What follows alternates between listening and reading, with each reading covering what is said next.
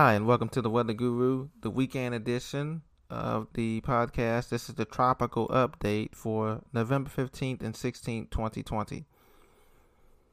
In the Caribbean basin, we have Hurricane Iota. It continues to rapidly strengthen, and as it makes a beeline toward the Honduras Nicaragua coastline. Let's give you the latest on it. It's currently moving west northwest at 6 miles an hour. The minimum pressure is at 982 millibars, and the maximum sustained winds are currently holding at 85 miles an hour, making it a solid Category 1 hurricane on the Saffir Simpson scale. This is as of the 7 a.m. Eastern Time advisory. The next advisory will be at 11 a.m. Eastern Time as it makes its way toward the Honduras coastline. It is still considered, still forecasted to be a major hurricane upon arrival, possibly up to a Category 4 hurricane status, which will include winds of 130 miles an hour and storm surge possibly hitting 10 feet to 12 feet. Hurricane warnings have been issued for portions of the coast of Nicaragua and Honduras, and hurricane conditions and a dangerous storm surge are expected there beginning Monday morning. All preparations should be completed by tonight in the Honduras Nicaragua coastline area. And everybody should be hunkered down as this storm will not just affect Honduras and Nicaragua, but also El Salvador as it crosses over Tuesday morning into Tuesday night into the eastern Pacific basin.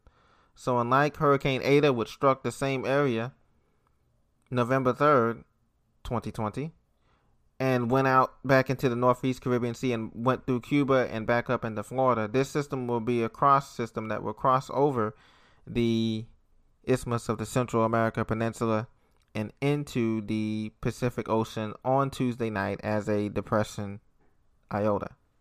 So that is the key difference. So the key messages we want to get across is that iota is expected to rapidly intensify.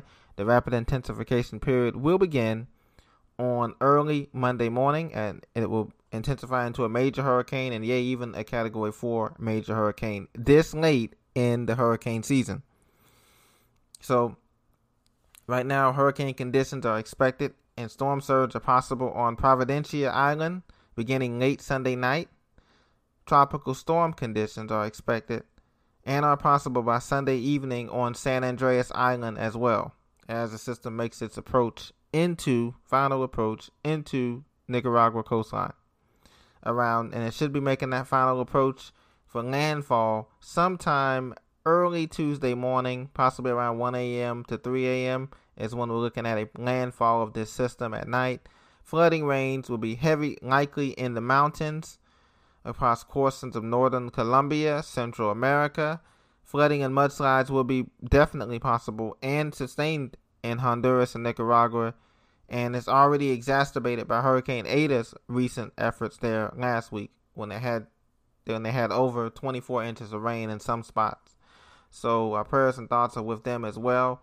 Uh, Hurricane Iota, the wind field. Let's talk about that. Right now, the wind field it still is a compact system.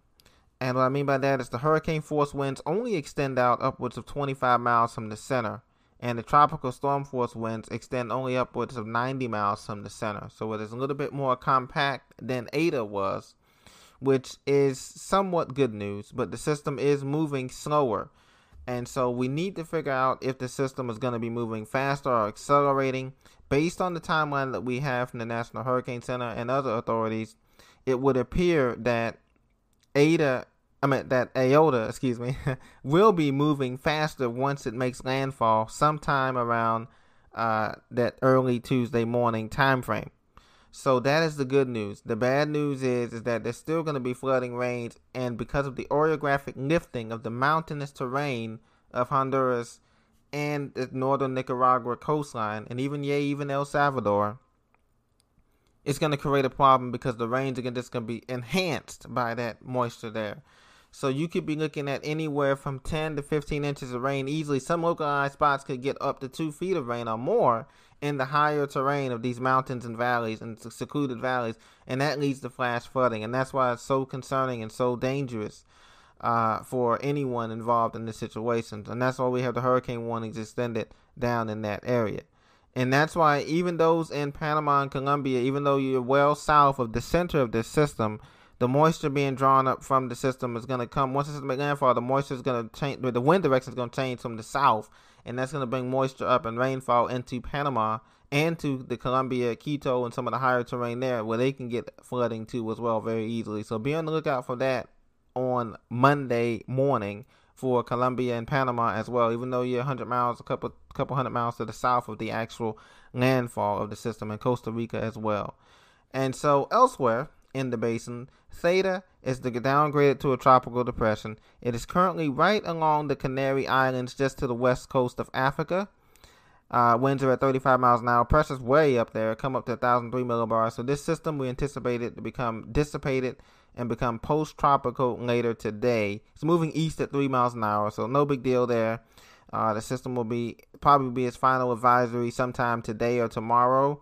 Uh, most likely they'll probably have a final advisory until uh, sometime tomorrow afternoon. They'll fi- issue, the issue the final advisory as it makes its way meanders its way toward Portugal, and it shouldn't be an issue for them at all. It should be just an issue for mariners and shipping interests out there. And there's nothing in the East or North Pacific and nothing in the central North Pacific to be concerned about at this time. No severe weather located noted in the United States um, thus far in the contiguous United States, so that's great news. And so there is one area of interest in the Eastern Pacific, but it's only given a 40% chance of development and it's moving away from land. And it's a very compact system and a lot of dry air is being entrained into it. So it may develop, it may not develop, but in any case, it won't be affecting any land masses out there. Um, and then it'll just be a fish storm. So thank you very much for joining me on this tropical update for Sunday, November 15th, 2020. Have a blessed day.